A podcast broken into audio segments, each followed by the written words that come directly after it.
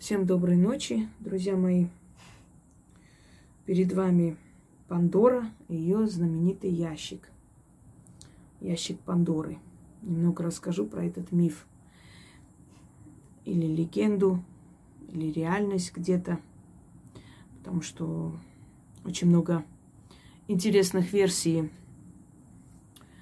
связанных э, с древнегреческими легендами – когда сравниваешь с какими-то происшествиями, да, какими-то историческими событиями, понимаешь, к чему была рождена эта легенда. Тут моя подружка пришла, поудобнее сейчас устроиться, и будем вместе снимать,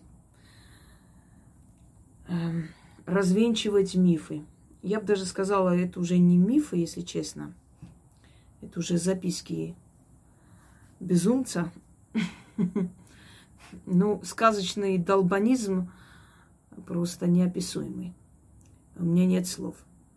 Э, знаете, не буду лукавить, скажу, что это как раз из компании людей, которые э, пытаются, знаете, вот все, что я говорю, они пытаются выдать то есть обратный, да, такой, э, такая политика отрицания. Поскольку я сказала, что я больше ни минуты не потрачу на безумцев что-либо им говорить, э, поскольку эти люди не приходят за правдой, я знаю, что силы сами, сами уже знают, как с ними поступить, точно так же, как и с теми, кто до них были. Поэтому я отпускаю эту ситуацию. И скоро вы сами узнаете и увидите.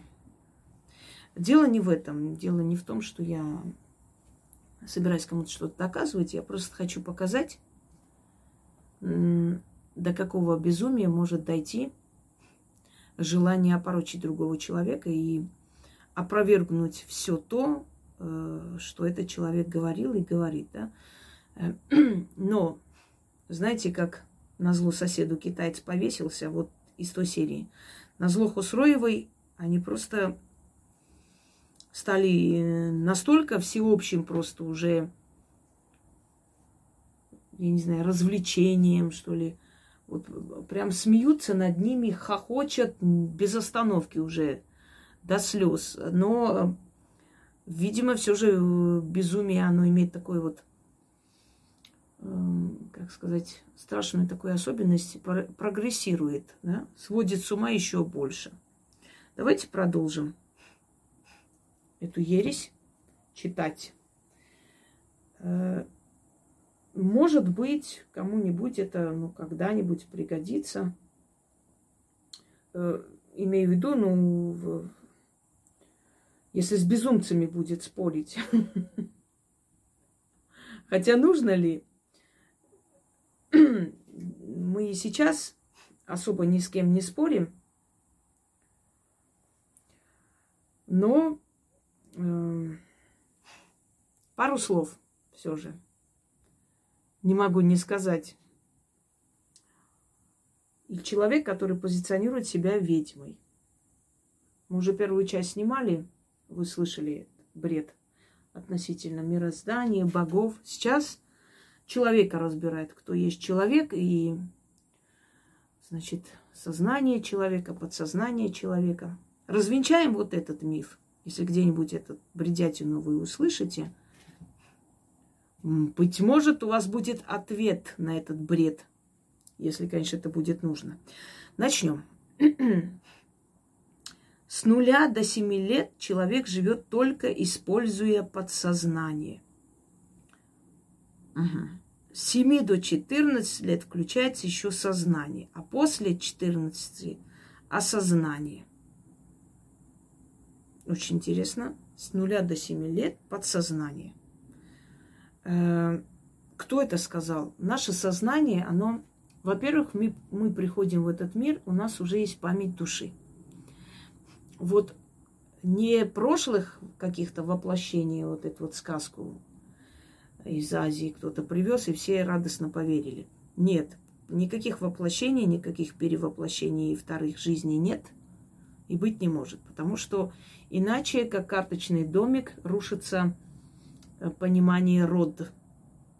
Потому что если мои деды и прадеды где-то уже родились в Китае, то как я могу к ним обращаться и как мы можем вообще говорить о родовой памяти, как мы тогда несем на себе печать рода или проклятие рода или благословение рода. Согласитесь, абсурд. Э, реинкарнация миф. У меня есть э, такой, такая лекция. Откройте и послушайте, если вам интересно. И в отличие от некоторых товарищей, я не говорю, вот я так сказала, и значит, верьте мне. Нет, я логически это раскладываю и объясняю, чтобы люди поняли, почему должны мне верить. Так вот, с нуля до семи лет человек живет только используя подсознание. Кто такое сказал?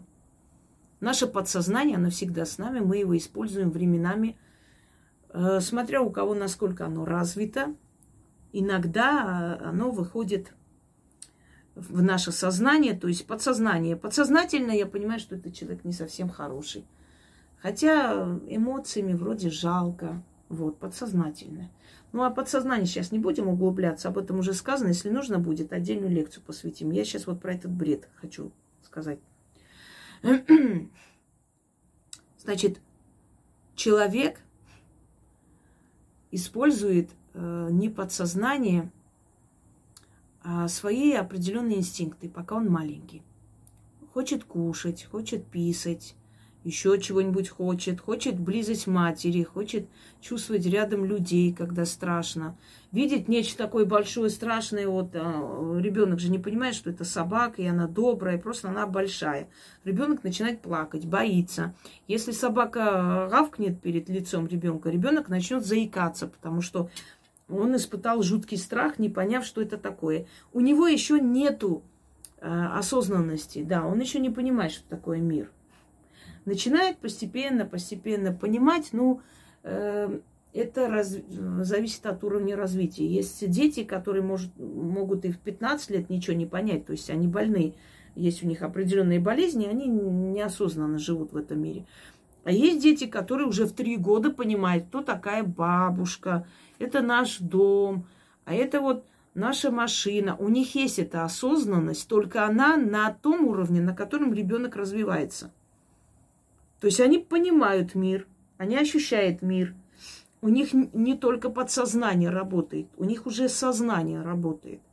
И она работает очень даже хорошо, и тем более подсознание, скажем так, не так уж сильно развито в эти годы. Подсознание развивается вместе с... То есть оно уже есть у нас, но более мы можем, умеем, учимся пользоваться подсознанием. Наоборот, когда интеллектуально растем, мы можем уже вот в этих чуланах нашего мозга увидеть наши страхи, понять, чего я боюсь, почему, бросить этому страху вызов, собственно говоря, развиваться как личность, да. Поэтому сознание у человека, оно всегда есть, просто оно соответствует его возрасту. Вот в два года ребенок понимает, что это мама, папа, вот там кися, афа, еще кто-нибудь, э, в 4-5 лет уже начинает понимать, это наш дом, это соседский дом. В 6 лет он понимает, что он должен учиться, это мои одноклассники, это там Наталья Ивановна, учительница моя, она нас учит, потом буквы, цифры и так далее. Сознание есть всегда. Просто оно соответствует возрасту. И вот это вот ересь, на самом деле. Дальше. С 7 до 14 включается еще сознание. Сознание всегда включено. Сознание включается всегда. Когда маленький ребенок бежит и ручками на печку вот так вот опирается, и вот а, обжигает руки, начинает плакать, он осознает, что ему больно. Он осознает, что печка, она опасная, она горячая, больше подходить нельзя. Он осознал, понял. Просто он мир открывает постепенно. Почему дети ломают все игрушки, хотят посмотреть, что внутри, как она устроена. Они так осознают себя и мир вокруг себя, и себя в этом мире. Далее.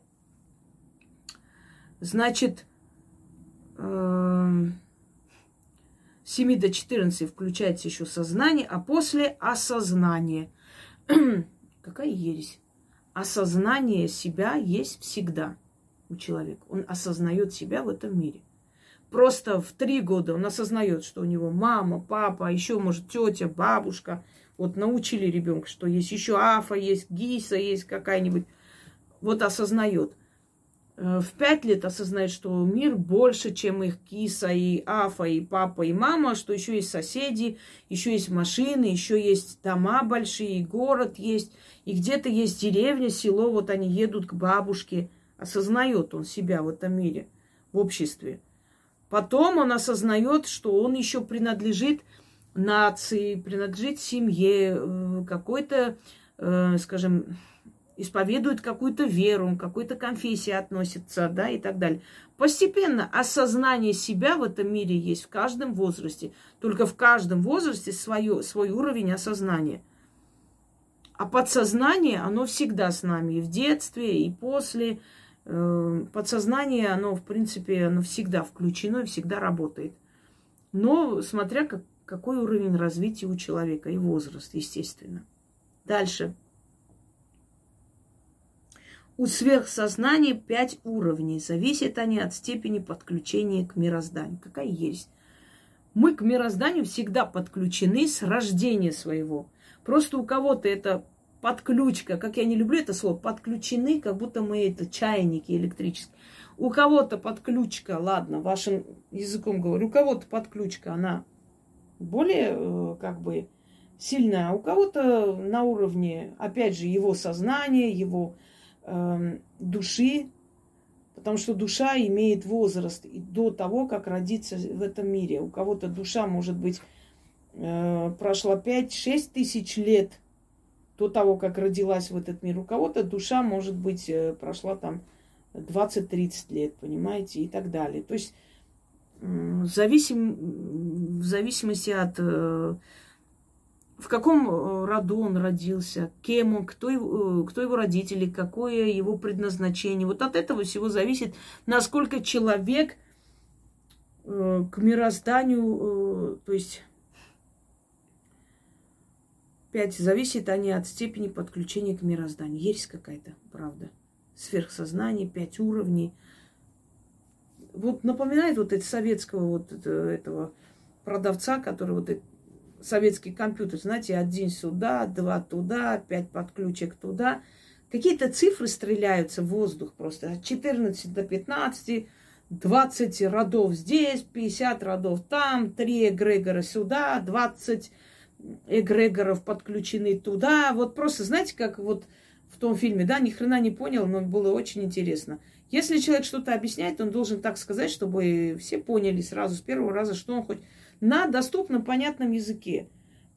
Чем человек умнее, тем его речь проще.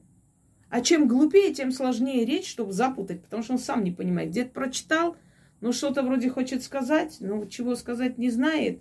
Вот э, подумайте, что очень умный. Умный аж страшно. Пять сюда сознание – с 7 до 14 туда подключается и так далее. Ересь. Так, болезни зависят от степени осознанности человека. Это очень интересно, очень. Например, онкология бывает у людей, недовольных жизнью окружающими людьми. Как только человек меняет свои отношения, онкология проходит. Да что ты? Что вы говорите? Не может быть такое. Хорошо э, у людей, недовольных жизнью, да? А как насчет детей, которые рождаются уже больные раком или которые заболевают уже в, в 2-3 года. Они тоже недовольны жизнью, да, им тоже надо меняться. И онкология сама исчезнет, растворится в воздухе просто. Я вам скажу, онкологии чаще всего болеют два типа людей. Либо человек, Э, расположен, то есть у него среди родственников генетически идет форма рака, и поэтому рано или поздно достигает и его тоже. Может обойти, но он носитель. Если он, у него есть расположенность, если в роду были люди, умершие от онкологии, то очень большая вероятность, что у него эта онкология будет. Смотря какая – и злокачественные, и доброкачественные есть, может и доброкачественные. Ну, например, Анжелина э, Джоли, она, значит, э, э, удалила у себя молочные железы, потому что мать ее умерла от рака груди. Она от своего страха внутреннего заранее это сделала. Потому что рано или поздно она заболела бы этим, поскольку у них и бабушка умерла от этого, и прабабушка. Вот расположенность есть. Хорошая она, плохая, добрая, всех любит или ненавидит, вообще не зависит. Есть расположенность. И второй момент. Э, вообще всегда считалось, что эта болезнь появляется у людей, которые очень много отдают миру и мало получают. Вот почему говорят, от нервов в основном онкология начинается, от очень страшных стрессов. Когда человек опустошает себя, его жизненная энергия понижается, и у него просто активизируются, просыпаются раковые клетки. Вот и все. У меня э, был рак крови, когда мне было три месяца. Как вы считаете, в три месяца я была всеми недовольная, окружающими людьми, всех ненавидела, отношения у меня было нехорошие с людьми окружающими. Когда я отношения свои поменяла, тут же онкология исчезла. Нет. Меня вылечили врачи, хотя это было очень невероятно и просто, можно сказать, невозможная вещь. Но я выжила, потому что, наверное, я необычный человек. Вот мне уже который раз смерть обходит стороной именно онкология. Поэтому давайте не будем нести ересь. И вообще, мой вам совет. Хватит все время камень в мой огород и обсуждать онкологию, высмеивать людей с онкологией. Хватит. Прекращайте это делать. Однажды это может постучиться в твои двери. Вот мне просто интересно, вот как эти люди, которые вот так вот смело говорят про это, да, они, они вообще видели, как умирают люди от онкологии? Как они уходят, в каких мучениях? Мне интересно, вот как вы себя почувствуете, если вы, например, какой-то момент, вот врач скажет, вы знаете, у вашей дочери рак, или у вашего сына рак, и стадия это уже четвертая, никак ничего не сделать. В этот момент вы не вспомните тот момент, когда вы вот смачно хватит обсуждать. Онкология была не только у меня. Имейте просто стыд, совесть человеческую. Хватит обсуждать. Огромное количество людей умерли от онкологии. Хватит смачно высмеивать онкологию. Только потому, что она у меня была.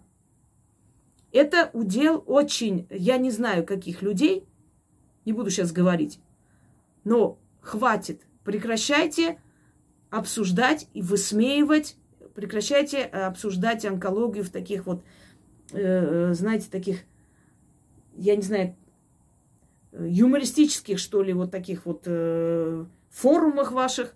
Это, это не смешно.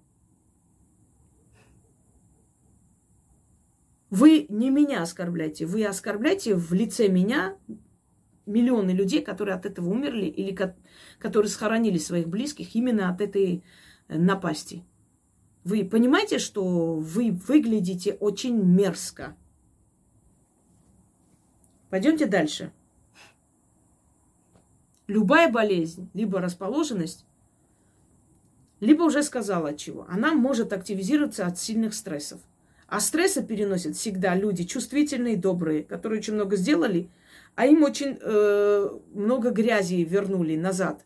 И вот от этого стресса, от этого вот понимания, то есть того, что тебя не оценили, ты отдаешь свои жизненные ресурсы, ничего не получаешь от этого стресса. Все, все эти клетки раковые, они внутри нас есть. И у каждого они по какой-либо причине активизируются. А не потому, что кто онкологией болел, тот всех ненавидит, поэтому. Сумасшедший дом. Дальше. Если у людей проблемы с рождаемостью, значит, они очень капризны. Перестают капризничать, и гормональный сбой проходит. Послушайте, вас реально из Кащенко выпустили или что? Проблемы с рождаемостью, потому что они капризные. А вы знаете, что есть э, неактивная сперма называется?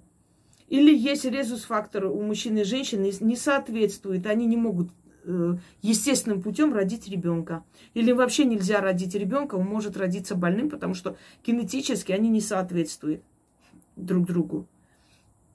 А вы когда-нибудь слышали, что есть незрелая матка у женщин? Они не могут э, донашивать и родить ребенка.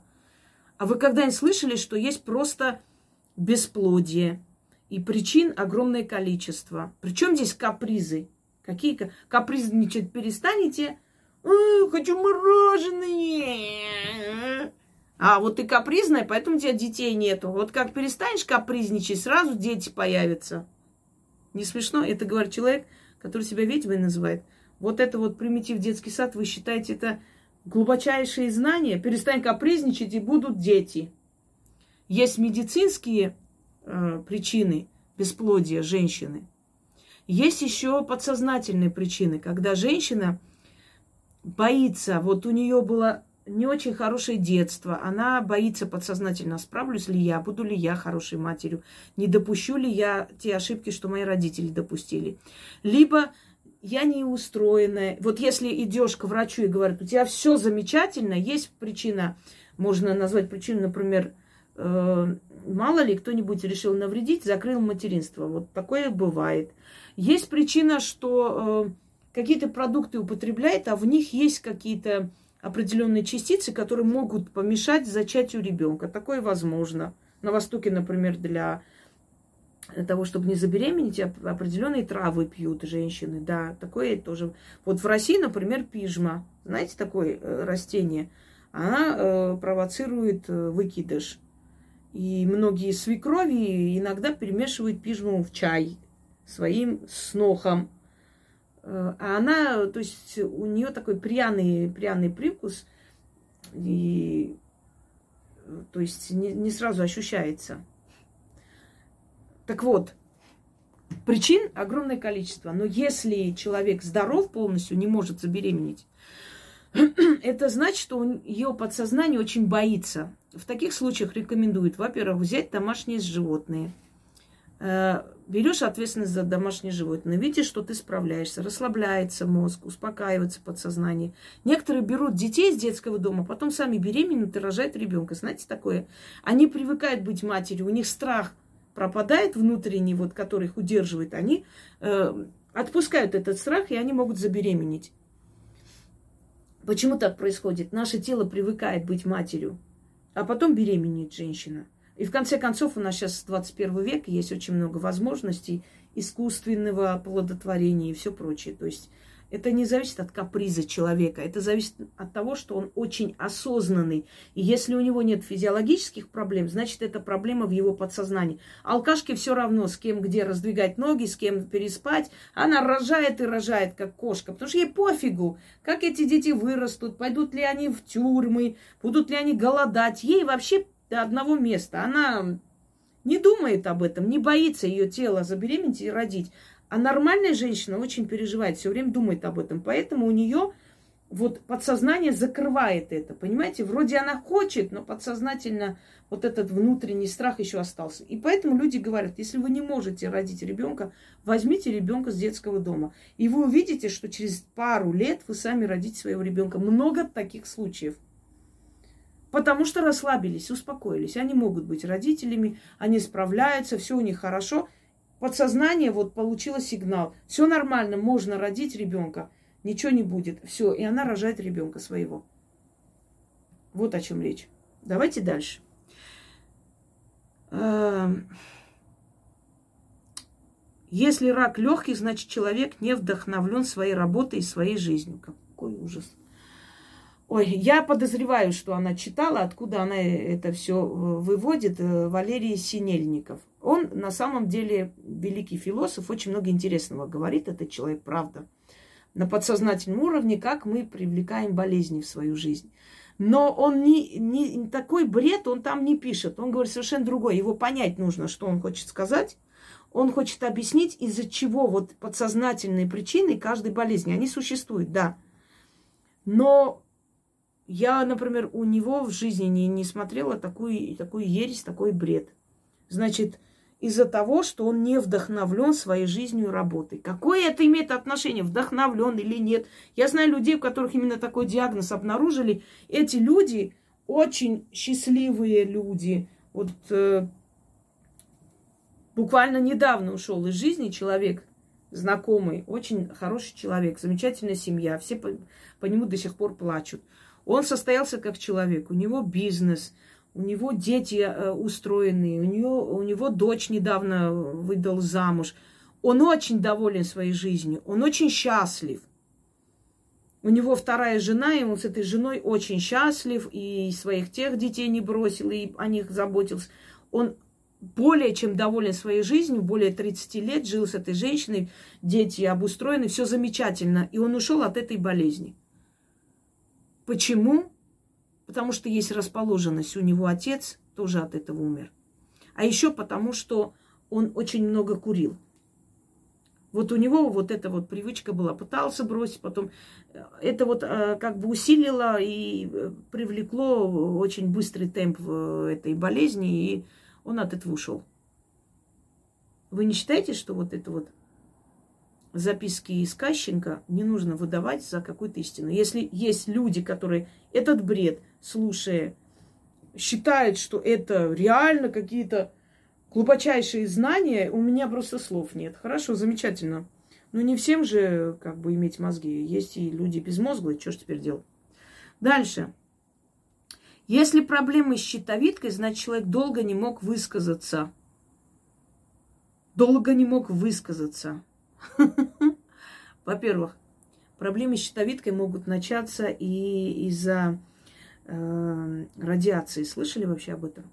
Многие, кто был в Чернобыле, кто участвовал в ликвидации вот этих последствий, умерли как раз от тех болезней, которые вы перечислили. А, что он, он долго не мог высказаться, поэтому у него это все началось. Я вам хочу сказать, у моей двоюродной сестры был зоб и есть до сих пор, э, и врачи рекомендовали не трогать. Если не мешает жить, не надо его трогать. Он не такой уж большой, но так чуть-чуть заметный, видно, что он есть. Он замечательно высказывается. Ой, фу ты, просто это в мыслях он, он. Она замечательно высказывается. Она замечательно говорит все, что ей нужно. Это не э, замкнутый в себе человек, я бы сказала, наоборот, очень эмоциональный, очень разговорчивый. И поэтому это муть. Ищите проблемы со здоровьем человека не только в подсознании, но еще в генетике, но еще в образе жизни, но еще и, э, скажем, до родовых каких-то моментах мать не болела ли чем-то, э, не переносила ли чего-то, не пила ли какие-то лекарства, которые не надо было пить, и то и все такое. Будьте так любезны. Не смешите мои тапочки. Если болят и опухают ноги, значит, вы пошли не по своей дороге, не в том месте работаете или совершили неправильный поступок. Какой ужас. У моей бабушки всю жизнь болели ноги. Она всю жизнь этими пиявками лечилась, мамина мать. У нее опухшие ноги. Она пошла не по той дороге, она учительница, она дочь священника, она из очень хорошей и очень образованной семьи. Она родила шестерых детей. У нее были коровы, э, гуси, куры, утки, не знаю, весь двор огромный огород. Она построила огромный дом. Одна с моим дедом. Никто особо не помогал. Вырастила детей. Всем дала образование, всех женила, всем дала приданные и все прочее. Она не шла своей дорогой. Что еще? Э, и, и совершает неправильный поступок, поэтому у нее ноги болят. Нет, не поэтому, а потому что она рожала детей – у какого-то, то есть у, как, у какой-то женщины это проходит практически бесследно, а у какой-то женщины начинает варикоз. Да просто она может начаться из-за лишнего веса, из-за возраста, в конце концов, из-за того, что много ходит человек, из-за того, что спортом занимался, а потом бросила, и вот начало это все накапливаться. Тысячи причин. Причем здесь ноги, если твои болят, значит, у тебя неправильные поступки. Что за идиотизм? Есть замечательные люди, очень умные, хорошие, педагоги, я не знаю, там э, спортсмены, руководители целых концернов, которые там благотворительностью занимаются, помогают людям. У них болят ноги, вот у них так вот э, по роду, даже тромб, вот э, тромб есть на ноге, и они переживают, потому что мы знаем, что такое тромб и все прочее. Это что, люди идут не по правильному пути и неправильно жмут, и, и, и, или нехороший поступок совершили, поэтому у них ноги начали болеть. Гениально! Если так объяснить, тогда можно все будет просто так. А вот у тебя голова болит, потому что ты совершила плохой поступок. А у тебя вот э, рука сейчас болит, потому что ты хотела кого-то побить, а у тебя рука начала заранее болеть, что ты не пошла и не побила. М-м, как хорошо. А вот у тебя волосы начали сыпаться, потому что ты хотела кого-то постричь ночью тайком, а вот у тебя самой начали они сыпаться из-за этого. А ты косая, потому что ты вот злобно смотришь на людей, поэтому у тебя глаза начали косеть. А у тебя зуб болит, потому что ты хотела укусить кого-то. И вот зуб тебе вырвали, чтобы ты кусаться не могла. Ай, блин, я даже, мне кажется, даже дети, играя в песочнице, такой бред не придумают. А этой бабе как-никак уже почти под 50. М-м. Так, дальше. Если у вас сахарный диабет, значит, ваше желание не совпадает с вашими возможностями. Так выпьем за то, чтобы наши возможности совпадали с нашими желаниями. Кавказская пленница. Да, э, не совпадает, значит, э, наши возможности с нашими желаниями, поэтому у нас может быть сахарный диабет. Мысль, конечно, гениальная, но давайте чуть-чуть объясню, что такое сахарный диабет. Ну вот так двумя словами, да, когда происходит сбой э, вот э, обменных процессов в организме, а почему он происходит? Если поджелудочная железа, один из основных причин, основных причин, их много, конечно, основных, если поджелудочная железа не вырабатывает достаточно инсулина, и организм теряет восприимчивость к нему – вот в результате этого глюкоза не достигает клеток и накапливается в крови. Сахар сладкий становится, кровь становится сладкой. И вот ткани испытывают энергетическое голодание. У этого человека такое ощущение, как будто он прям вот в воздухе живет. Ощущение вечной невесомости. Очень тяжелая болезнь. И я вам хочу сказать, что не обязательно, чтобы при сахарном диабете человек обязательно был полный, тучный. Нет, он может быть и худой. Просто мы чаще видим именно больных сахарным диабетом, что они прямо толстые. Нет. У некоторых, когда начинается обострение, они прям худеют. Очень. То есть это тоже показатель не очень хороший. Э, о чем вообще? Что, что значит? Э, это значит, что он чего там не сделает, его возможности, желания не совпадают. Это значит, что человек не следил за своим питанием. Вот поэтому и говорят, не губите поджелудочные. А после гастрита может начаться язва, после язвы может начаться сахарный диабет. Если вы не следите за этим. Поэтому как только у вас первые симптомы болезни поджелудочной, тут же начинайте соблюдать диету, не пить там всякие газировки, соки и все прочее, чтобы не довести себя до такого состояния. Потом будет поздно. У кого как протекает, у кого-то протекает более-менее нормально, а у кого-то начинает отсекать ногу, руку. Это страшные вещи на самом деле, очень тяжелая болезнь. А, и э, вот потому, что желание не совпадает. Нет. Чаще всего из-за того, что человек вот этими фастфудами питается, из-за того, что он сухомятку ест, колбасу, будь, будь бутерброд и так далее. Из-за того, что иногда не следит за своим рационом долго и все прочее, или вовремя не лечит. И вот это обострение, вот этот панкреатит и все прочее начнут, могут ввести человека до такого состояния. Ересь какая-то и несусветная, ей-богу. Вот и этот человек говорит о том, что вернуться к богам – деградация. Деградация, говорить вот такую ересь, вот эта деградация полнейшая. Давайте дальше. Многие люди сейчас занимаются слухами, сплетнями, вместо того, чтобы познавать себя, идти к сверхосознанности. А, это, я так понимаю, вы про себя и про своих подружаек. Все правильно, да. Если это про себя, многие люди все сейчас занимаются сплетнями. Примитив. Многие люди всегда занимались сплетнями вместо того, чтобы развиваться, и человечество никогда не менялось. Были сплетники и ничтожества, были великие люди, сильные личности. Вот разница.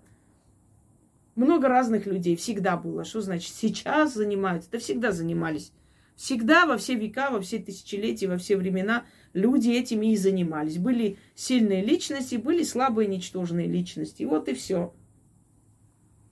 Как может удачливый в жизни человек интересоваться жизнью другого человека, жить его жизнью? Вот я и спрашиваю, если вы удачливые люди, почему вы живете моей жизнью, моими болезнями, моим прошлым, моими прошлыми мужчинами выставляете там записи с ними и все такое. Вот Правильный вопрос. Как говорится, очень солидарно с предыдущим оратором. Как можете вы, будучи удачливыми людьми, как вы хотите себя представить, заниматься моей жизнью? Вопрос очень хорошо поставлен, только постарайтесь на него ответить сами. Нужно ценить каждую минуту своей жизни, дарить ее родным людям, а не посвящать постороннему человеку, какое кому дело до того, как живут другие. Все правильно, поэтому я говорю, какое ваше дело до того, как я живу, с кем развелась, кого люблю. Вот, видите, какие умные. Начинайте потихонечку умнеть, я так смотрю. Просто очень жаль, что, знаете, вот чаще всего такие давящие советы, э, кого-то э, поучающие, они просто не оглядываются, не смотрят на себя. Что вот эти-то советы хорошо бы себе дать. Вот сесть перед зеркалом, посмотреть на себя и сказать, вот, нужно ценить каждую минуту, а не дарить кому-либо. И какое нам дело, как она живет, кого любит, кого бросила, кого полюбила, вообще, какое нам дело? Очень правильно, очень. Вот это уже хорошо, это уже прогресс какой-то, если в голове такие мысли начинают зарождаться. Но было бы хорошо, если бы вы это применили. Не просто там задали так, лишь бы для красного словца, а действительно осознали, подумали и применили к себе. Почему вы занимаетесь моей жизнью? Вот вопрос. Между прочим, очень интересный. Хотелось бы, конечно, узнать ваше мнение все-таки по этому поводу. Угу. Если у вас активизировано сверхсознание, то вам это все уже неинтересно. Неужели? Ну, значит, у вас сверхсознание еще не активизировано, поэтому вы моей жизнью и занимаетесь. Вот. Замечательно, хорошо, что вы сказали. Только нет понятия сверхсознания, несознания, есть осознанность, есть планка души, есть образование, есть генетическая память, есть воспитание, есть самовоспитание, развитие и так далее, много чего. Если человек не дожил до 80 лет, а 84 лет, значит, он так и не смог открыть себе сверхсознание, его забирают. Твою-то дивизию, 84 лет если он дожил, есть определенный возраст, 40. 40 лет не празднуют. Почему? Потому что считается, что 40-летие – это подведение итога. Это самый опасный возраст. Человек к 40 годам должен что-либо в своей жизни создать уже. Э, либо карьеру, если у него семьи нету, либо семью, если карьеру не создал. Если все вместе, еще лучше. То есть он должен себя найти уже к 40-летию в этом мире. Если он не нашел себя к 40-летию, то После 40 забирают 45, 46, 47 и так далее. Ну, вот 40, уже рубеж. А если нашел, он дальше живет. Поэтому очень много людей в 40 лет или 45, 48 умирают. Э, очень большая смертность. Почему? Именно, ну, то есть э, среди тех людей, которые в своей жизни ничего не достигли. И не собираются достигать. Хотя некоторые скажут, а некоторые вообще до 100 живут. Да, но это скорее исключение из правил, чем правило. Э, время показывает, что больше вот 40-летний рубеж многое говорит. Насколько человек здесь приспособлен. Забирает не потому, что его ненавидит, а потому что видит, что он просто данную им жизнь ну, тратит не туда. Нет смысла. Зачем мучить человека? Забрать, пусть он отдохнет, и все от этой жизни, которая ему вообще не подходит. Но если до 84, значит, он не достиг, поэтому его забирают. Какая красота. Если бы я дожила до 84 лет, я бы сейчас прыгала от счастья. Я очень сомневаюсь в этом, но просто хочу объяснить. 84 года, если человек дожил, так он благословенный человек. Не каждому дается такая длинная, долгая жизнь. О чем мы разговариваем? Вот его забирают, говорят, 84, если он еще, значит, он не открыл сверхсознание. У меня слов нет. Э, я знала людей, которые померли в 70 лет. И они были замечательные ученые, философы. Я не знаю, ас- астрономы, э, что еще у нас были? Э, врачи, физики, историки, писатели. О чем мы разговариваем? 60 лет умер кто-то, 70 лет, 80 лет – они ничего не открыли. Они так бесполезно просто жили свою жизнь и ушли. Нафиг они... Вот если бы они дожили до 90, тогда можно было сказать, что они нормальные люди. А так-то фигня. Ну, подумаешь, они там открыли целую клинику и лечили людей. Ну, подумаешь, они там открыли какие-то, я не знаю, какие-то открытия сделали для нас. И чё? Так они же сверхсознание-то не открыли. Эм, Да уж, извините, конечно. Но мне сказать нечего. Так. Люди неосознанные находят себе кумира, поклоняются ему, отдают ему свою энергию. Давай начнем так. Находят себе кумира неосознанные люди. У каждого из нас в жизни есть примеры. Можете назвать это кумиром, можете назвать это пример перед глазами. У каждого человека есть примеры перед глазами, а зачастую их и много. В детстве мы читали Робин Гуда, у нас был пример такой э, благородный разбойник. Потом мы поняли, что это не совсем тот пример, который нам нужен, и мы начали читать, скажем так, уже более такие, да, э, интеллектуальные произведения и так далее. У каждого свой кумир. Мы не становимся похожи на этих людей, не отдаем никому ни какую свою энергию. Многих из них нет уже в живых.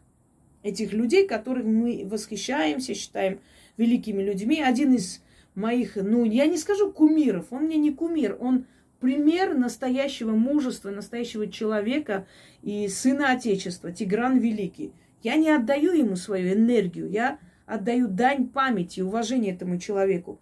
Я просто читаю его жизнь о том, как он более 20 лет, находясь э, в плену, просто можно сказать, в почетном плену, конечно, у парфянского царя, он смог остаться достойным человеком, вернулся, правил государством так, что все остальные страны просто трепетали перед ним. Вот он пример для меня мужества, силы воли, силы характера и все прочее. Причем здесь я неосознанно подключаюсь, поклоняюсь, отдаю ему свою энергию. Что за глупости? Что за ересь? Мы не можем не, э, то есть мы не можем жить в этом мире без примера. И именно поэтому люди приходят в этот мир, оставляют свое дело после себя, чтобы потомки, поколения, другие люди смотрели и понимали, как правильно надо жить, как правильно нужно любить свой народ, как правильно нужно дружить и все прочее. Понимаете, как правильно нужно реагировать на измену и подлость. Мы же не животные, чтобы жить одним днем. Поели, поспали и хорошо. Поспали, поели и прекрасно. Нет, у нас же есть мозг, интеллект. Следовательно, у нас много примеров. Для меня еще пример мой дед, который всю свою жизнь работал, чтобы поднять своих детей, и сам не смог получить полное образование, но своим детям дал это образование. Для меня пример моя прабабушка, которая, пережив геноцид, не сломалась, создала династию, детям отдала, дала образование, подняла на ноги, огромные дома построила для своих детей, каменные каждому сыну. Вот она пример для меня. Но называть ее мой кумир, что за ересь какая-то? Я что, ей отдаю свою энергию? Нет, она мне помогает оттуда, если честно. Так вот, о чем мы разговариваем? Это какая-то, знаете, так билиберда ни о чем. Если у вас есть кумир, вы отдаете всю энергию неосознанно. Дальше. Особенно энергия уходит, если они слушают его эмоциональные выплески. Послушайте, что значит слушают? Каких-то людей уже давно нету в живых. И они очень эмоциональные трактаты, книги написали, оставили после себя. Вы знаете, вот хочется комментировать, но что сказать в ответ на бред? Ну вот когда вот вы какой-то абсурд слушаете, вы что хотите сказать в ответ на это? Я вот, например, не знаю. Это какой-то... Это реально какой-то абсурд. Вообще ни о чем. Хорошо. Да, этот осознанный эгрегор даст вам кое-какие деньги, но они быстро закончатся, вы впадете в депрессию, снова придете слушать то, что вам говорят, навязывают. Какой эгрегор, какие деньги кому даст? Что за ересь вообще? Какой эгрегор кому должен какие-то деньги давать? Если намек на то, что у меня есть канал, да, энергетический круг создан, потому что если ты создаешь какое-то дело, это дело какой-то вот маленький энергетический круг такой, силовой, да, эгрегором можно назвать, но это не сравнится с теми эгрегорами, которые во Вселенной существуют.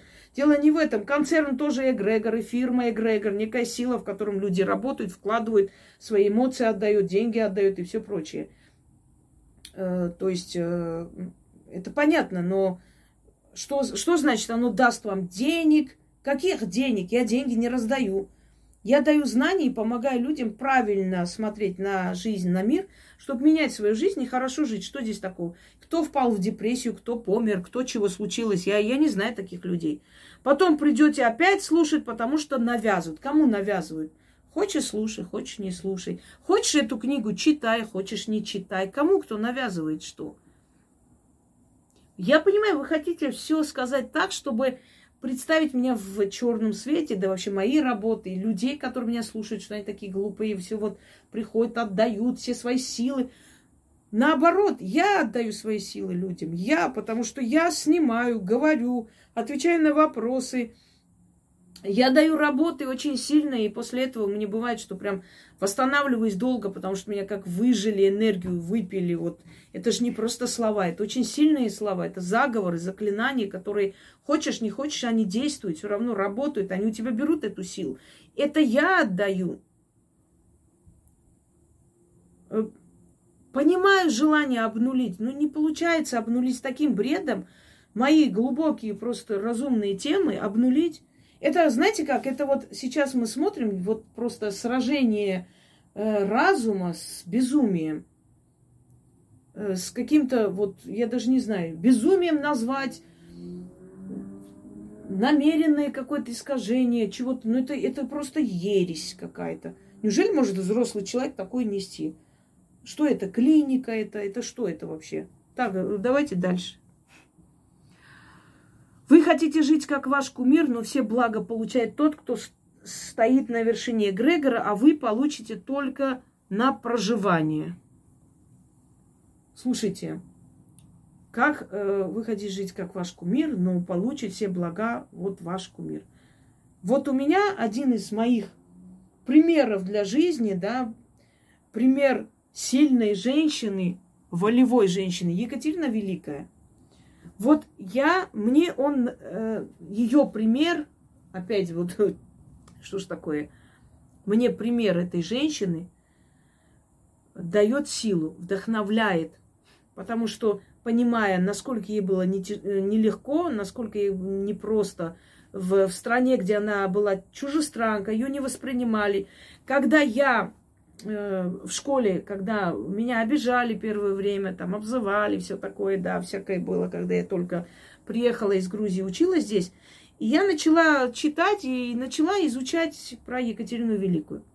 Меня как-то потянуло к этому человеку, начала изучать биографию этого человека. И я наткнулась на такие слова, где она говорит о том, что ее воспринимали как немку, всерьез не воспринимали. Елизавета Петровна не любила. Это потом, к концу жизни, она раскаялась, и они сблизились. Но всю жизнь она ее игнорировала, даже не давала возможность увидеться с детьми, и что привело к тому, что они с Павлом очень отдалились, и он стал совершенно другим человеком. И она сказала, и в какой-то момент я подумала, если Россия меня не любит, я сама ее буду любить. И я полюбила Россию.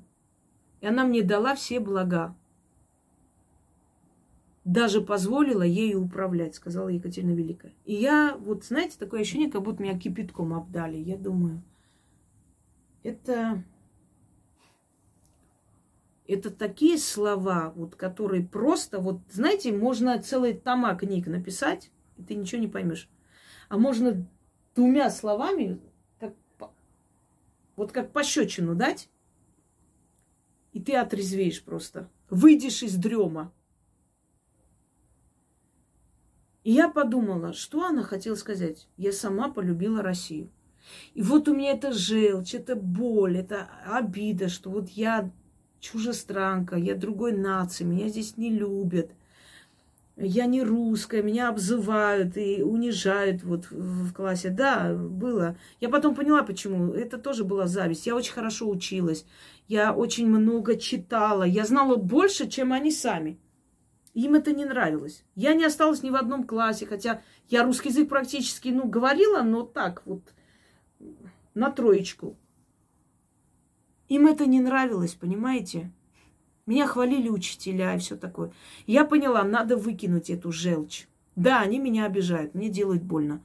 Но надо выкинуть. Не раболепствовать и кланяться но и эту ненависть выкинуть.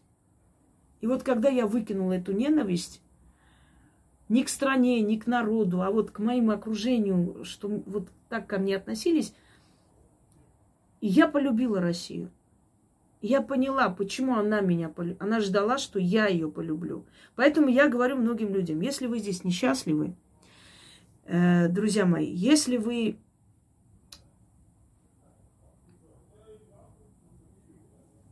это проходит там, ребят. Если вы не любите эту страну, если в этой стране вам некомфортно, не живите здесь. Потому что жить в России, не любить ее, я даже не представляю, это очень тяжело. Она вам ничего не даст. Или если она даст что-либо, это все отберется назад, потому что это нечестно. Но вы не любите эту страну и зарабатываете на ней. А если вы ее полюбите, она вас будет защищать, если эгрегор государства существует, знаете? Вот почему налоги надо платить не потому, чтобы там лишний раз к тебе не приставали, нет. А еще есть эгрегор государства. Ты какую-то лепту вносишь, вот какому-то ребенку в детском доме купят йогурт за твои деньги, пускай. Это, может, оседает в чьих-то карманах, но кому-то купят инвалидную коляску, и это твоя будет заслуга, понимаете? То есть ты отдаешь эгрегор государства, уважение выказываешь. Вот мой, э, один из моих примеров жизненных Екатерина Великая. Хочу спросить, вот тут сказано. Просто понимаете, как они говорят абсурд, чтобы против меня что-то сказать, и не понимают, что это настолько смешно звучит. Это настолько просто лишено логики, что вот ну не применить к каким-то другим случаям. Вы хотите жить как ваш кумир, но все блага получает тот, кто стоит на вершине эгрегора. Вы получите только на проживания. Что получает Екатерина Великая сейчас, если я к ней хорошо отношусь к ее памяти? Что? Материальные блага? А я только на проживание беру? Не идиотизм разве? О чем мы разговариваем вообще? И почему кто-то должен жить как его кумир? Или как пример его? Нет, не обязательно жить. Всего лишь достаточно посмотреть на пример сильного человека и тоже так – своей жизни, просто идти своей дорогой и отстаивать себя. Все этого достаточно. Кто сказал, что каждый должен жить так, как э, другие, или как там тот человек, который ему нравится? Нет, у каждого своя судьба, своя жизнь. Никто не должен стремиться жить как этот или тот. Я хочу жить так, как я хочу жить. Это моя жизнь, я буду жить своей жизнью. Вот и все. И каждому я рекомендую также жить своей жизнью. Пойдемте дальше. Значит, следующая бредятина. Сегодня мы поговорим о людях, которые сидят на разных каналах делают ритуалы, которые им там предлагают. Опять камень мой огород. Я хочу понять, уже один раз, два раза, три раза вы э, были высмеяны просто. Этого недостаточно, нет? Вы дальше.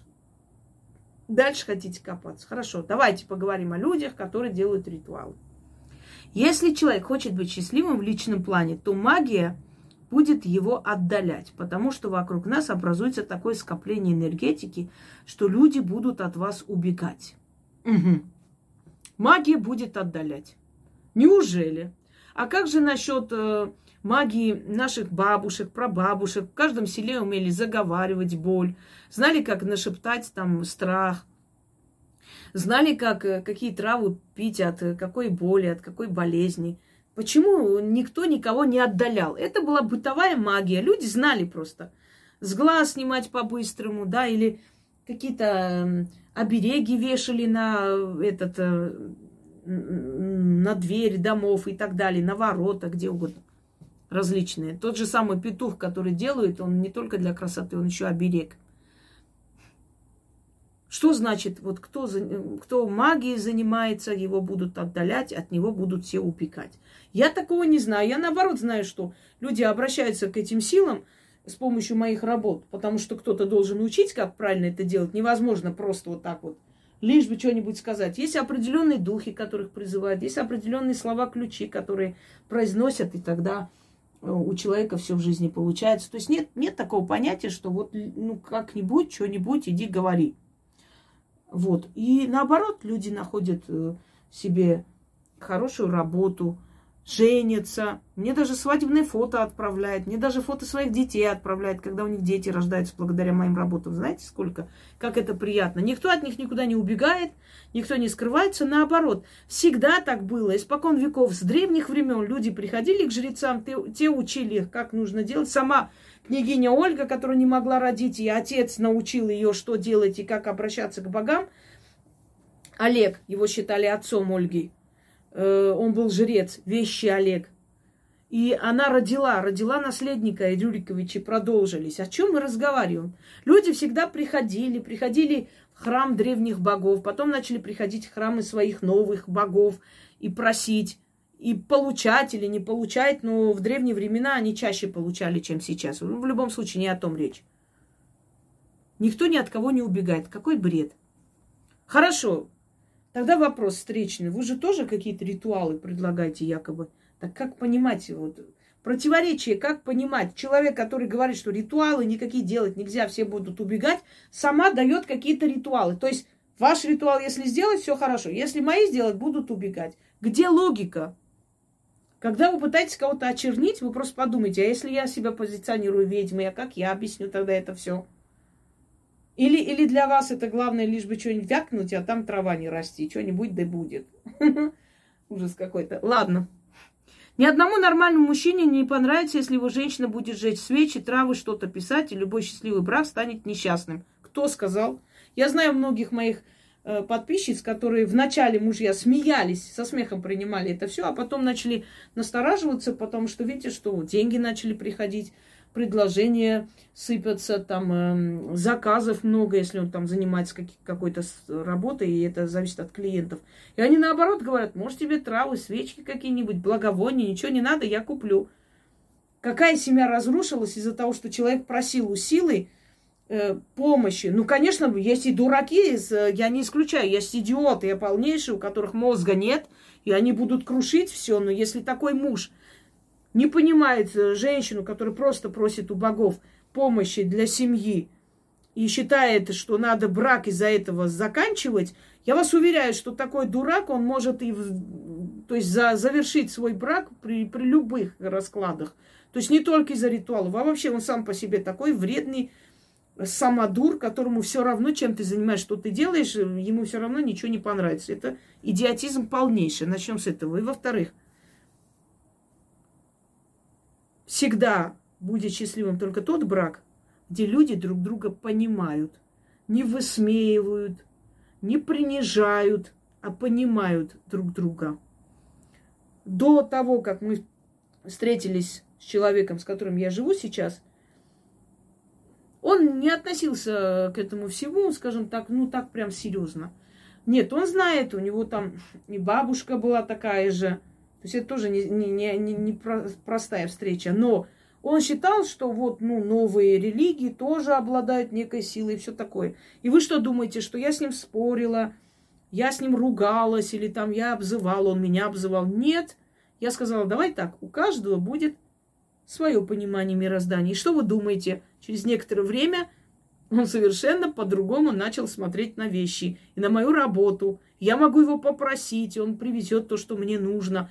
Если человек вас не уважает, не уважает ваше стремление э, привести лад и удачу в семью, зачем с таким человеком жить? Он уже изначально обреченный, этот брак. Причем здесь ритуалы? Ни один мужик не потерпит. Значит, он дурак. Если он не потерпит, что женщина пошла, просто зажгла благовоние или свечи, никому не мешает в своем углу сидеть, что-то начитывать. Что там терпеть? Она что, изменяет ему или что? Тем более, если он видит, что после таких начиток у них в семье все хорошо, что на следующий день ему зарплату выдали, что его должны были судить, а жена пошла что-то начитала, а это все закончилось, его вернули на работу. Почему мужчина должен быть настолько безмозглым, чтобы не хотеть хорошей жизни для своей семьи? Это кому-то мешает? Это что-то там, или я говорю, что вы должны во столько-то приехать ко мне, все собраться, мы должны поехать где-то медитировать на берегу озера. То есть Я постоянно занимаю время женщин на себя. Я говорю, во столько придете, вы, вы должны все прийти мои книги взять, вы должны прийти все ко мне во столько, вы должны купить мне, привезти вот это. То есть я настолько мешаю этим людям жить, что этот брак может развалиться, потому что эта женщина день и ночь занята мной, ездит ко мне, приезжает, привозит, ездит на симпозиумы, на какие-то там собрания, и поэтому муж уже не может терпеть. Эта женщина дома сидит, своими делами занимается, картошку чистит, заодно слушает мою лекцию. Потом берет и говорит, а, а вот интересно, там про такой ритуал сказали. Ну-ка, пойду я попробую сделать.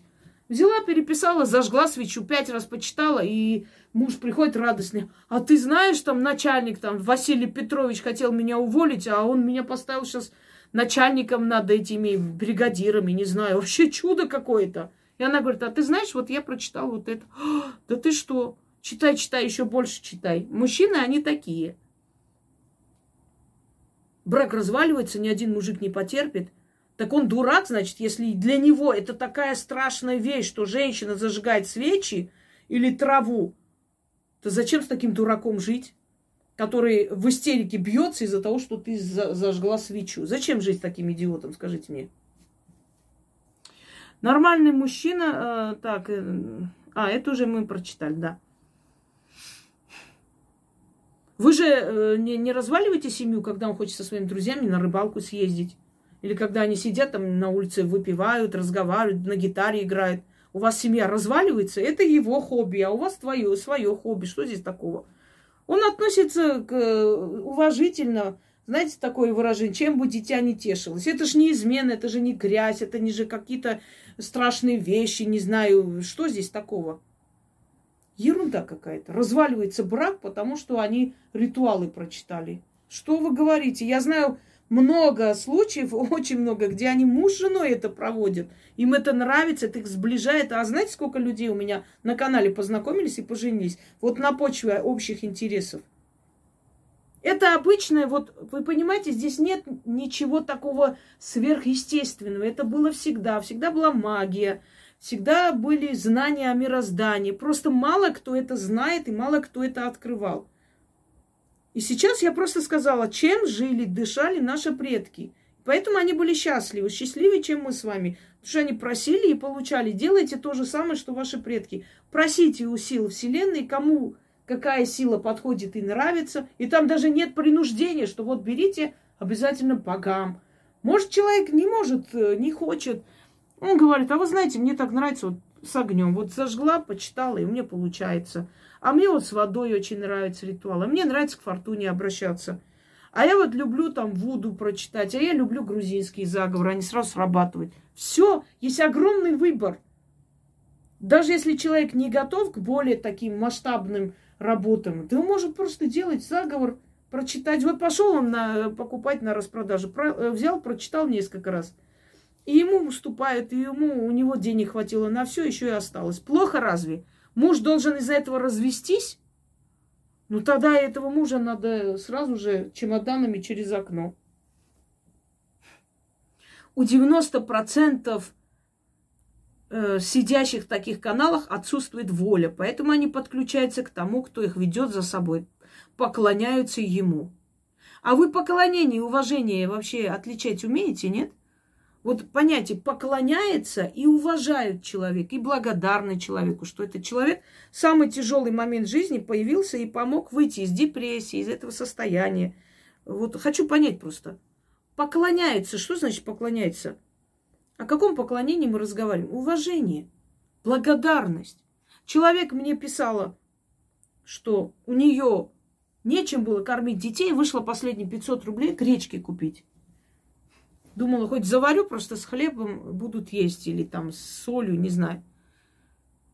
И тут встречает, я, говорю, сделала ритуал, даже не особо веря, что что-то поможет, в отчаянии, ну, прочитала там, зажгла свечу, прочитала со слезами напополам и вышла на улицу, пошла покупать гречку на последние деньги. И тут появляется одноклассник и говорит, слушай, я тебя давно искала. Она даже ролик сняла и выставила. Причем я ее отчитала, когда она мне написала глупость какую-то. И невзирая на это, она малодушно себя не повела. Она благодарила этот человек мне. Меня. Вышла на улицу, и одноклассник, знаешь, я тебя ищу, я ресторан хочу открыть. Э, будешь этот э, заведующий рестораном? Я больше никому доверять не могу, я только тебя знаю в этом городе.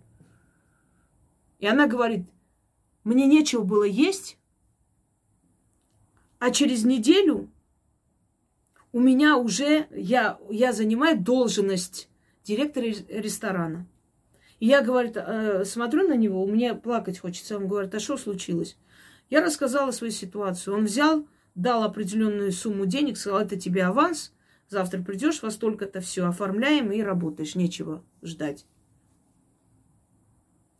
Не благодарить этого, то есть этому человеку меня, не сказать спасибо большое. Это поклонение, унижение себя или это благодарность? А что нужно делать человеку, которому я помогла выжить? Что?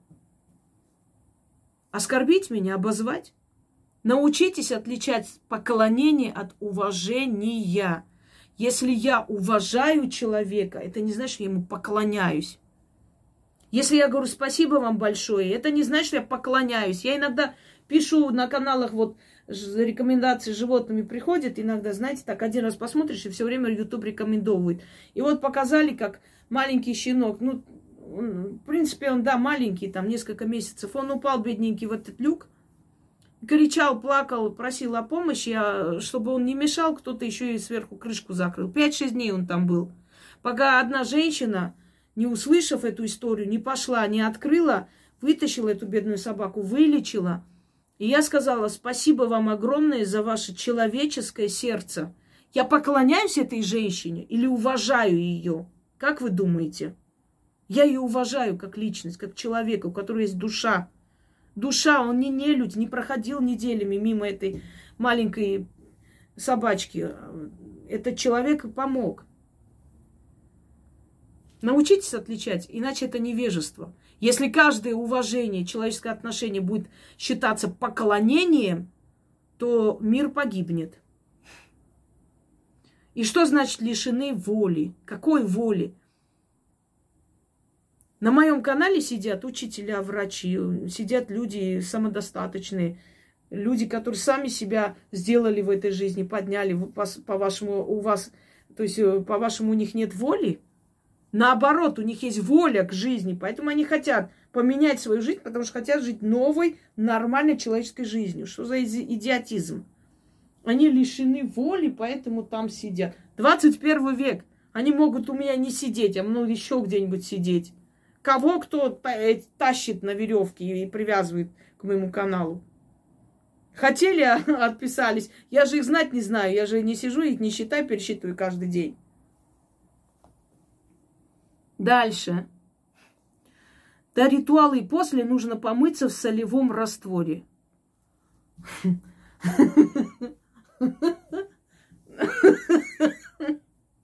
А какое место надо помыть?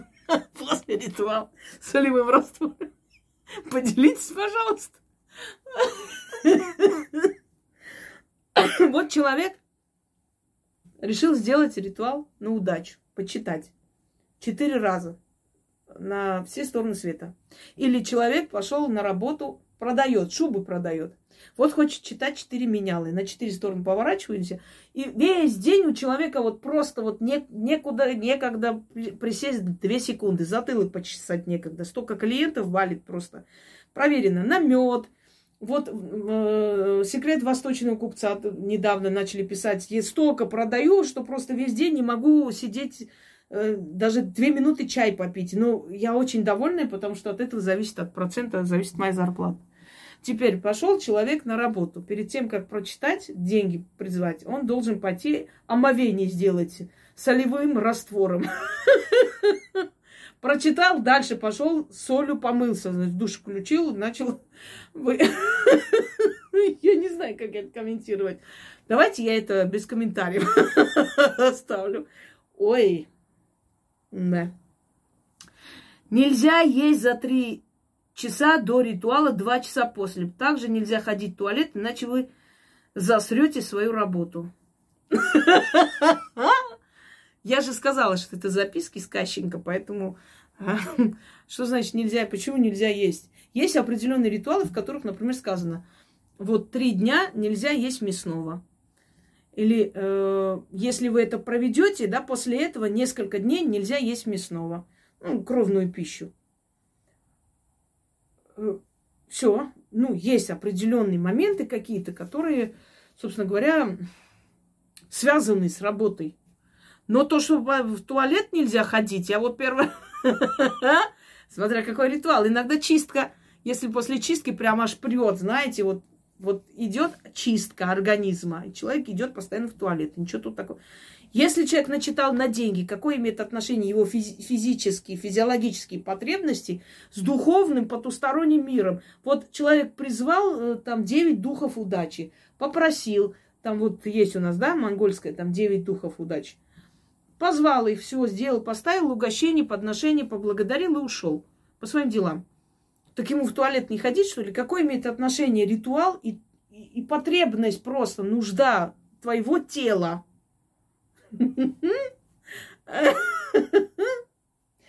Ой.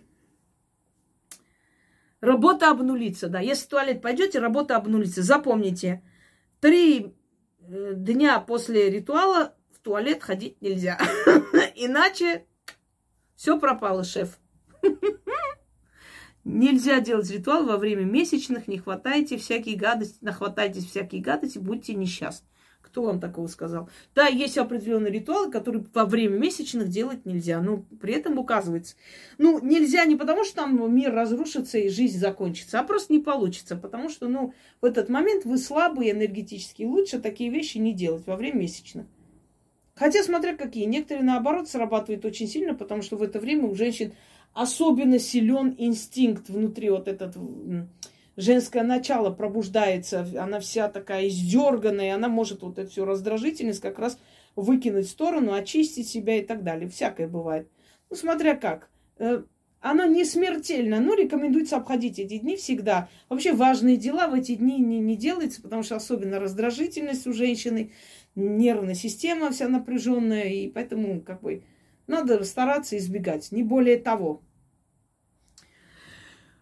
Вся атрибутика, которая показывается на, на этих каналах, боги, статуэтки, это театральная игра с антуражем. Тогда вопрос, а у вас атрибутика, когда на столе или на, за спиной, то есть взятые у меня просто копии один к одному, скопированные, сделанные, тоже театральность, антураж, да? Все правильно я понимаю?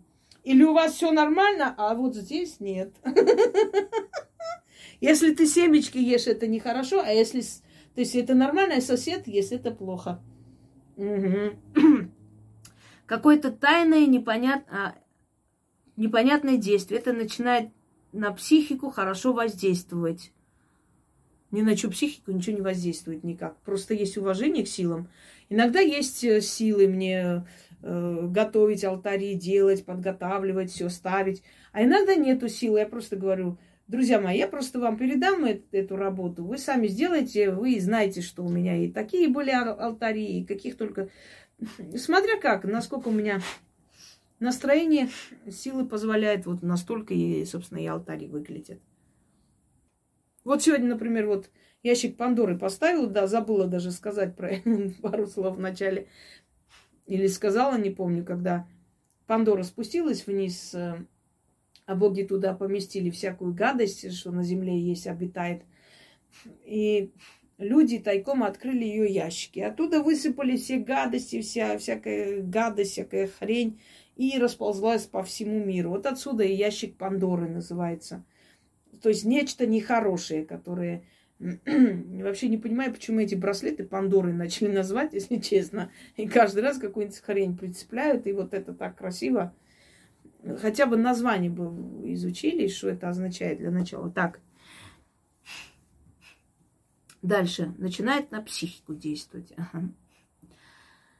На самом деле оно ничего не имеет. Причем здесь имеет, не имеет. Если есть статуи именно для поклонения или сильные статуи, которые, которым обращено вот это действие, да, там есть какое-то силовое поле. Иногда просто это, чтобы показать, чтобы это красиво все выглядело, уважительно к богам. Вот фортуна стоит, деньги, украшения и все прочее, да, это все И заодно и вот эти ритуалы, они усиливают это все. Еще больше идет и даров, и благодарности, я вам скажу честно. Чем больше ты их воздействуешь в ритуалах, тем больше они притягивают к себе себе подобных. Но причем здесь на психику? На чью психику? Что там влияет на психику? Понятно. Так. Ничего не имеет. Можно просто какой-то атрибут обыкновенный из натурального сырья поставить, активирует его стихиями, какими-то кладбищенскими моментами. Какими моментами? моментами. Оно может быть некрасивым, это может какая-то фигурка, либо шар, он будет работать, смотря в каком направлении работать. Причем здесь работать направление? Мы что, работаем, что ли? Я показываю ритуал, я работаю отдельно, оно закрыто, и никто не видит, не знает, как я работаю, что я там делаю, с какой статуей я ставлю чего-то. Это уже никого не касается. Я показываю ритуал, я показываю, как, какой ритуал, как следует провести. Денежный вот так проводится. Благодарение богов вот так делается. Причем здесь это вот какой-нибудь можно вот кладбищенскими моментами заговорен. Да кладбищенскими моментами заговоренные у меня знаешь, сколько есть атрибутов? Что, мне все разложить на стол? Зачем?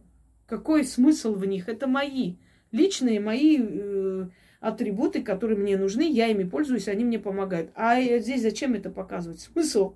Они не работают, работают. Причем здесь работает? Сейчас вот эта Пандора сейчас перед вами, она работает или что? Она просто декорация красивая, чтобы было на что смотреть. И как бы к теме, ме, к теме соответствует. Так. То есть с богами не надо ничего делать. А кладбищенские моменты нормально, они не опасны. Какой идиотизм. Бес – это темная сторона христианства. Ну, а странно.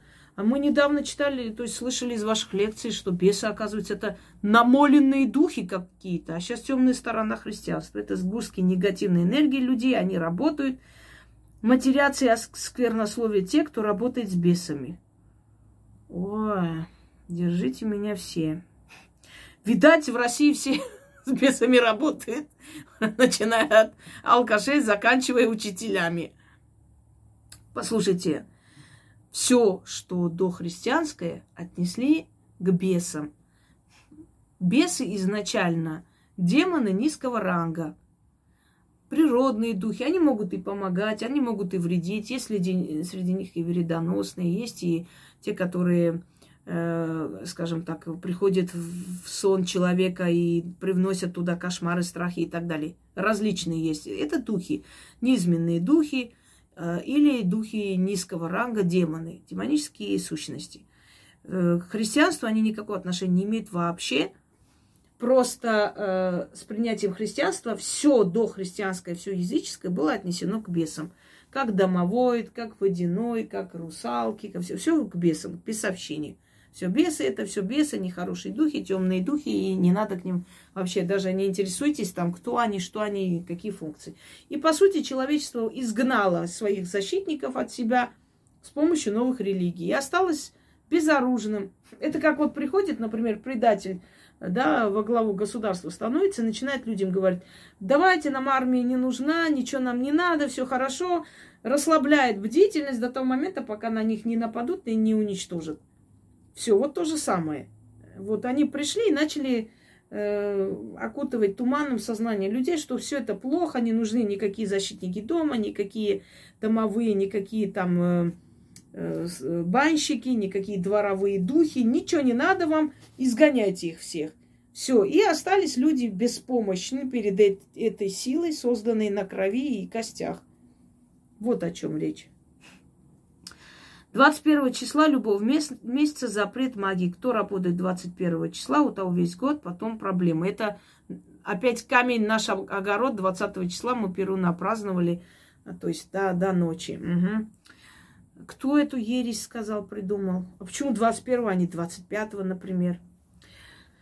Единственное, что вы можете делать 21 это очистить себя от накопленного энергии определенный момент. А что 21 число, э, чист, чистка это не магия, да, к магии не относится. Ну, любого месяца вы не имеете права проводить никаких ритуалов, кроме как почистить себя. Хрень собачья придумана с одного места.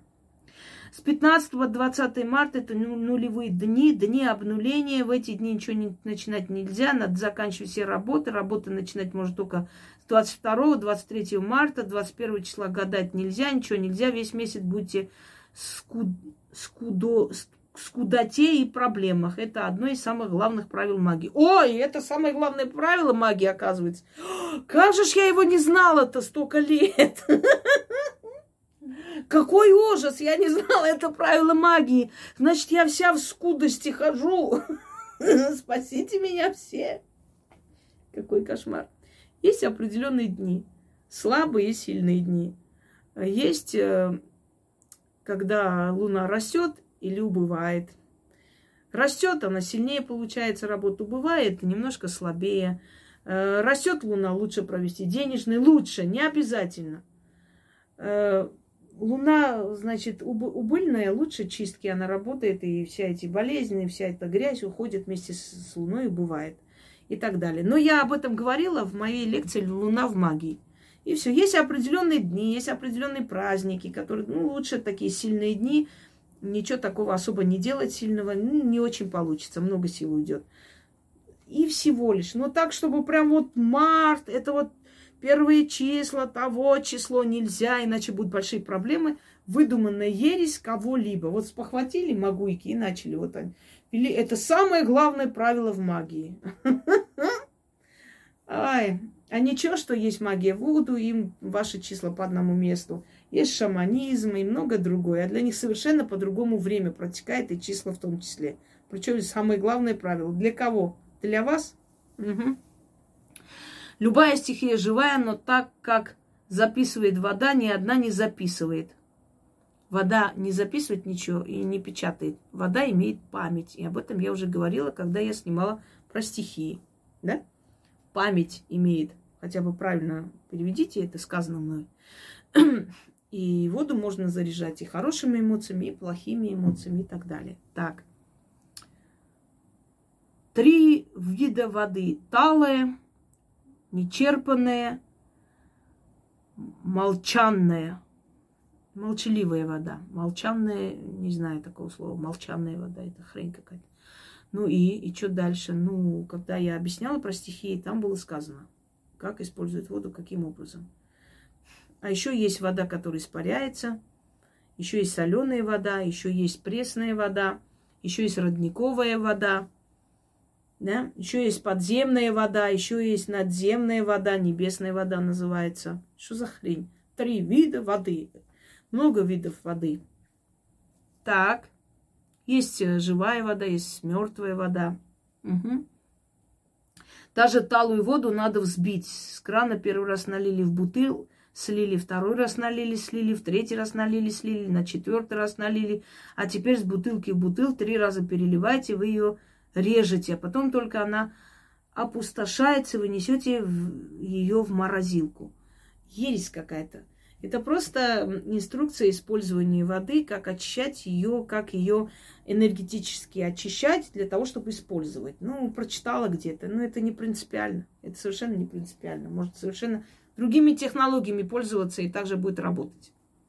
Молчанная вода то, точно так же, когда вы молчанная, молчаливая вода или тихая вода, молчанная вообще. Три раза попереливали, потом вкладываете туда нож до того момента, пока вы не вытащите этот нож, она ничего не записывает. О, какая ересь! А как насчет того, как чертят на воде определенные знаки, начитывая, начитывая, потом эту воду дают пить? Вот чертят знаки ножом и говорят, от чего вода должна помочь и очистить тело человека и вывести какую болезнь. Вот так вот режут эту воду, а потом дают пить. И в этот момент вода слышит, понимает, запоминает и очищает. Как насчет этого? М?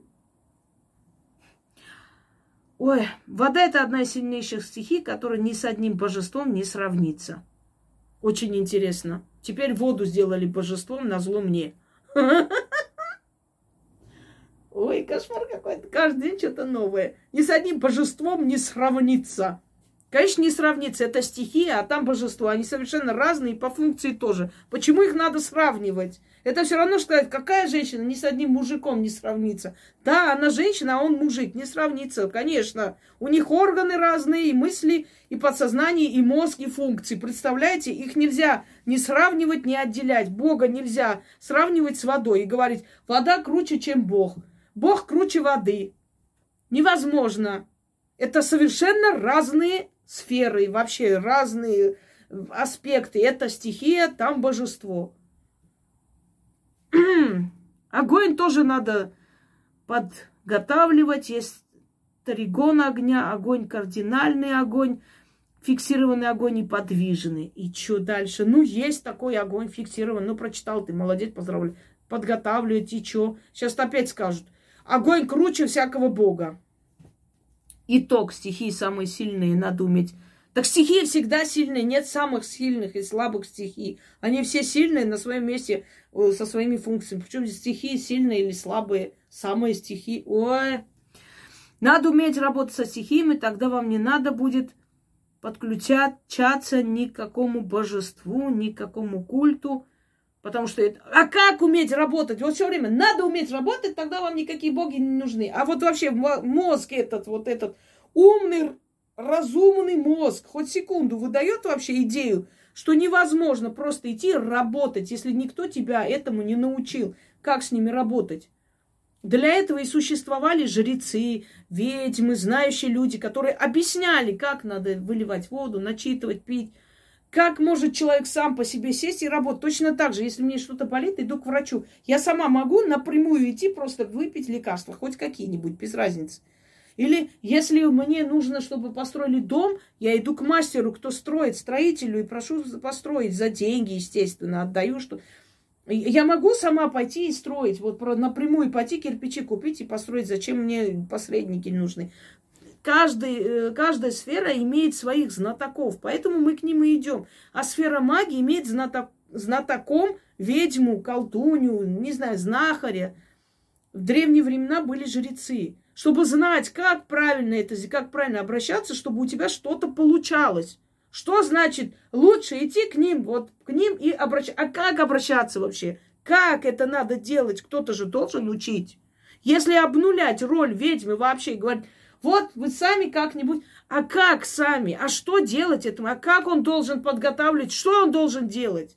Кто-то же должен его обучить. Я помню, как одна тоже безмозглое создание тоже себя мнило ведьму и мнит до сих пор. Тоже говорил о том, что учителя не нужны, учиться не надо, ничего. Так если учиться не надо, ничего не надо, как же вы будете пользоваться? Вот тех, техникой пользуетесь, телефон у вас, э, не знаю, сайт снимает. Если бы кто-то не учил, как к этому прийти, как бы мы развивались, как можно сказать, что не нужно учиться, ни, ничего нам не надо – а как развиваться тогда? Вы пользуетесь благами цивилизации, как раз кто-то кого-то учил, кто-то изучал, кто-то поднимался по лестнице этих знаний, создал это все. Если бы нельзя было учить никого, как бы мы жили вообще? Я просто вот... Даже первые шаги учат делать человеку. Первые учат, как надо делать, как надо стоять, чтобы не упасть. Даже этому учат. Родители, правда. Но учат же, кто-то учит. Невозможно человечеству не учить, не знать. Не, э, вот напрямую вы сами делаете все, никого, никто вам не нужен. Как это возможно? Вот зуб болит у меня, например, предположим, что надо делать? Самой выдернуть, самой делать себе, не знаю, обезболивающие, сама вытащить оттуда нервы. Что надо делать? Или мне надо идти к человеку, который это понимает, знает, и он вылечит зуб? Или как, как вообще? Вот, говорит, сами идите, сами обращайтесь, вам зачем? Как обращаться теперь? Вопрос. Как самим обращаться? Своими словами. Какими словами? Чего за слова такие? Что обращаться? Вот идти вот к воде. Вода, вода, помоги мне завтра суд выиграть. Помоги ты, все, стихия очень сильная. Все, прекрасно, все получилось. А если вода к этому не имеет никакого отношения? А если суд, чтобы выиграть, надо вызвать определенных духов, которые отвечают за правосудие, и они должны помочь? Как с, с этим быть? Понимаете, это невежество. Это не только тупость, это абсолютно невежество говорить людям, что вот вы можете сами напрямую. Да не могут они, не могут. Кто-то должен объяснить. Кто-то умный, разумный, который может донести, а не просто белиберду какую-то хрень какую-то нести. Вот, вы сами обращайтесь, вы сами скажите, они сами вам помогут. Как? Так, надо уметь работать со стихиями, тогда вам не надо будет подключаться ни к какому божеству. Ой, боги мои, подключаться, переключаться, отклю... ни в какому, никакому культу, потому что эти скопления энергии созданы людьми, да, они работают, но зачем? И когда эти люди поднимутся наверх и посмотрят вниз, и тогда те, которые невченные, покажутся им, э, как Миши, э, пардон, как Криси. И тогда туда. Ну, те, которые люди, они же тоже люди. И те, которые не вченые, они ведь тоже люди. Но зачем? Это же очень и очень. Вот то же самое из той оперы. Тогда вам не надо будет подключаться ни к какому божеству, ни к какому культу, потому что этих скоплений энергии созданы людьми. Да, они работают, но зачем? Лишний раз откуп отдавать. То есть вы давите на жадность людей. Откуп не надо отдавать лишний раз, поэтому зачем? Очень и очень. Идите сами попросите. Какой откуп они отдают? Какие миллиарды приносят? Машины продают. Дачи продают, приносят, оставляют откуп в воде возле дома или что? Что они такое откупаются, что их надо спасать срочно просто? Монеты, вино, благовоние. Неужели это большой откуп, что от этого надо человечество просто выручать и спасать? И вы вообще понимаете, что каждый э, культ, он требовал определенного вливания, откупа, благодарности. А как человечеству жить? Испокон веков все храмы богов держались на этом, на пожертвовании, на помощи, на благодарности людей. Что значит откуп за то не... То есть человек позиционирует себя ведьмой и говорит о том, что ничего не надо никуда отдавать. Просто идешь и получаешь. И ничего ты никому не должна. И не, не, не надо ничего откупаться. Ради этого можно самим идти напрямую обращаться к воде. Вы о чем вообще? Вы о чем? Энергообмен. Слышали когда-нибудь? Не, ничего не слышали вообще. Понять, энергообмен существует. Ничего не хочешь отдавать, ничего не получишь. Тебе дали, помогли суд выиграть. Замечательно. Иди, принеси хорошее вино, хороший коньяк, принеси э, монеты столько, сколько тебе лет. Сладости оставь под деревом, оставь на перекрестке, смотря что там э, нужно делать. А, зачем коньяк? Зря тратиться, лучше откупы не отдавать, напрямую иди к воде. Да, ни хрена не сработает, конечно, потому что ты ничего не знаешь, как обращаться, что сказать. Но зато коньяк не купишь, сэкономишь деньги. Правда, тебя посадят, ну ничего страшного, главное, ты же откуп не отдашь. Об этом мы разговариваем. Это не абсурд, это не бред. Дальше. Да, они работают, но зачем им лишний откуп отдавать? С ума сойти.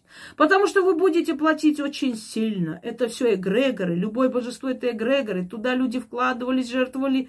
Как вы думаете, они так просто дадут вам, чтобы вы все свои желания обратили в явь? Ни в коем случае. А что делать людям? Ни к божеству не обращаться, никому.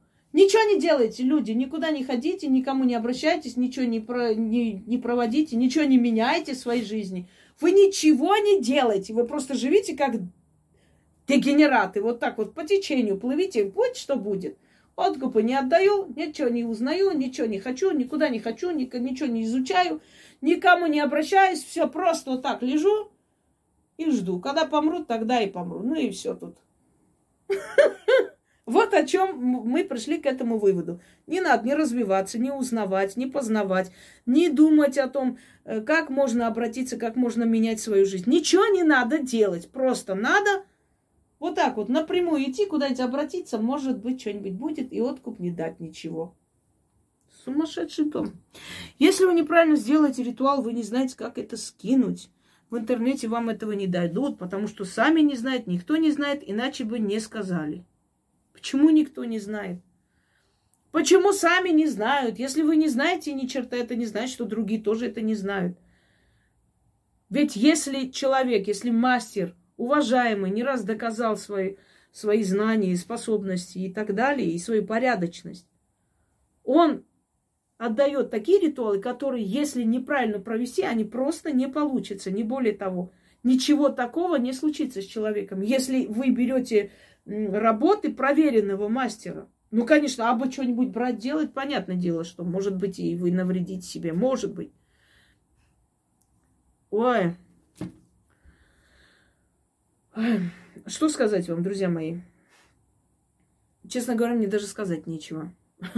Я вам сама сказала, вы сами подумайте просто, что это такое и как это воспринимать. Потому что я считаю, что чем дальше, тем страшнее.